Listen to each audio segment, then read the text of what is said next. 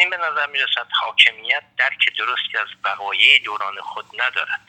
اگرچه تحولات پیش رو تولد دوباره ای را به مردم نوید می‌دهد ولی همزمان می‌تواند به سرنگونی قطعیشان بیانجامد. لاجرم در این لحظات حساس و نفسگیر هوشیاری معمن مطمئنی برای اجتناب از جنگ خشونت و انهدام است.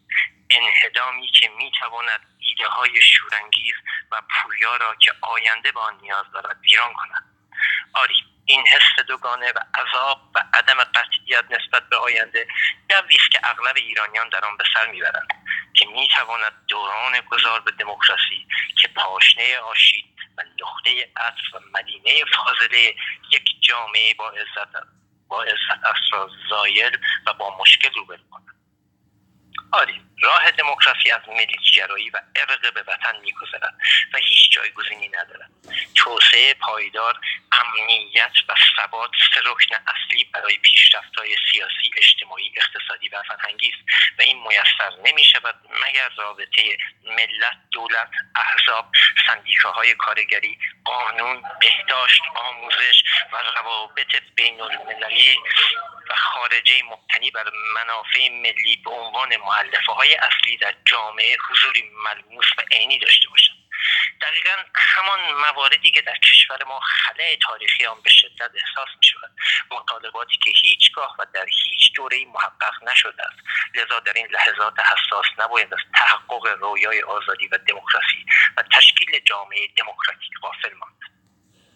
دوستان دوران یک کتازی و اختناق و سرکوب و تزدیه حقوق ملت و چوب هرایی زدن به منافع ملی و اعتبار بین المللی به سر آمده و باید خود را برای اصلی جدید آماده کرد. اصلی که آزموده را آزمودن خطاست و حاکمیت توصیه می شود. بیش از این با آوردن مردم به ها وقت و سرمایه کشور را هدر ندهد. چرا که گسیل مردم به ها هرگز اقتدار و مشروعیت نمی آورد اگر چنین باشد که حضور مردم در ها مشروعیت بیاورد حاکمیت فقط یک روز را به مخالفین برای راهپیمایی سکوت اختصاص دهد تا بدون هیچ تبلیغات و هزینه جمعیت ده میلیونی در اقصا کشور به منصه ظهور برسد. لذا حاکمیت به جای توسل جستن به ترفندهای پوپولیستی و نخنما شده در ارزشهایش قفیا تجدید نظر کند به هوش باشیم.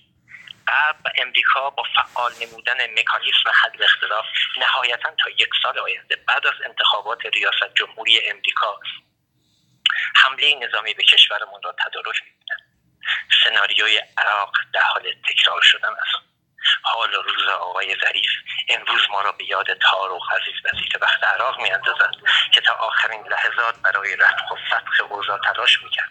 آنچه امروز فعالین سیاسی به آن احتیاج دارند شجاعت برای بیان واقعیت و ایستادگی در مقابل جناح اقتدارگرا و جنگ طلب است.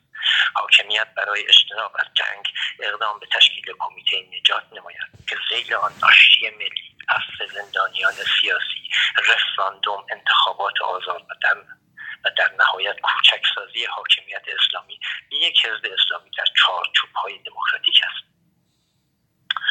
در انتها با دلی پر اندوه و چشمانی پر اشک به عموم جانباختگان اعتراضات آبان ماه و حادثه کرمان و سقوط هواپیمایی مصدقی تسلیت و تهنیت عرض می نماییم روز به مشکین خط در کل حزب ایران سرفراز زندان اوین 98 11 1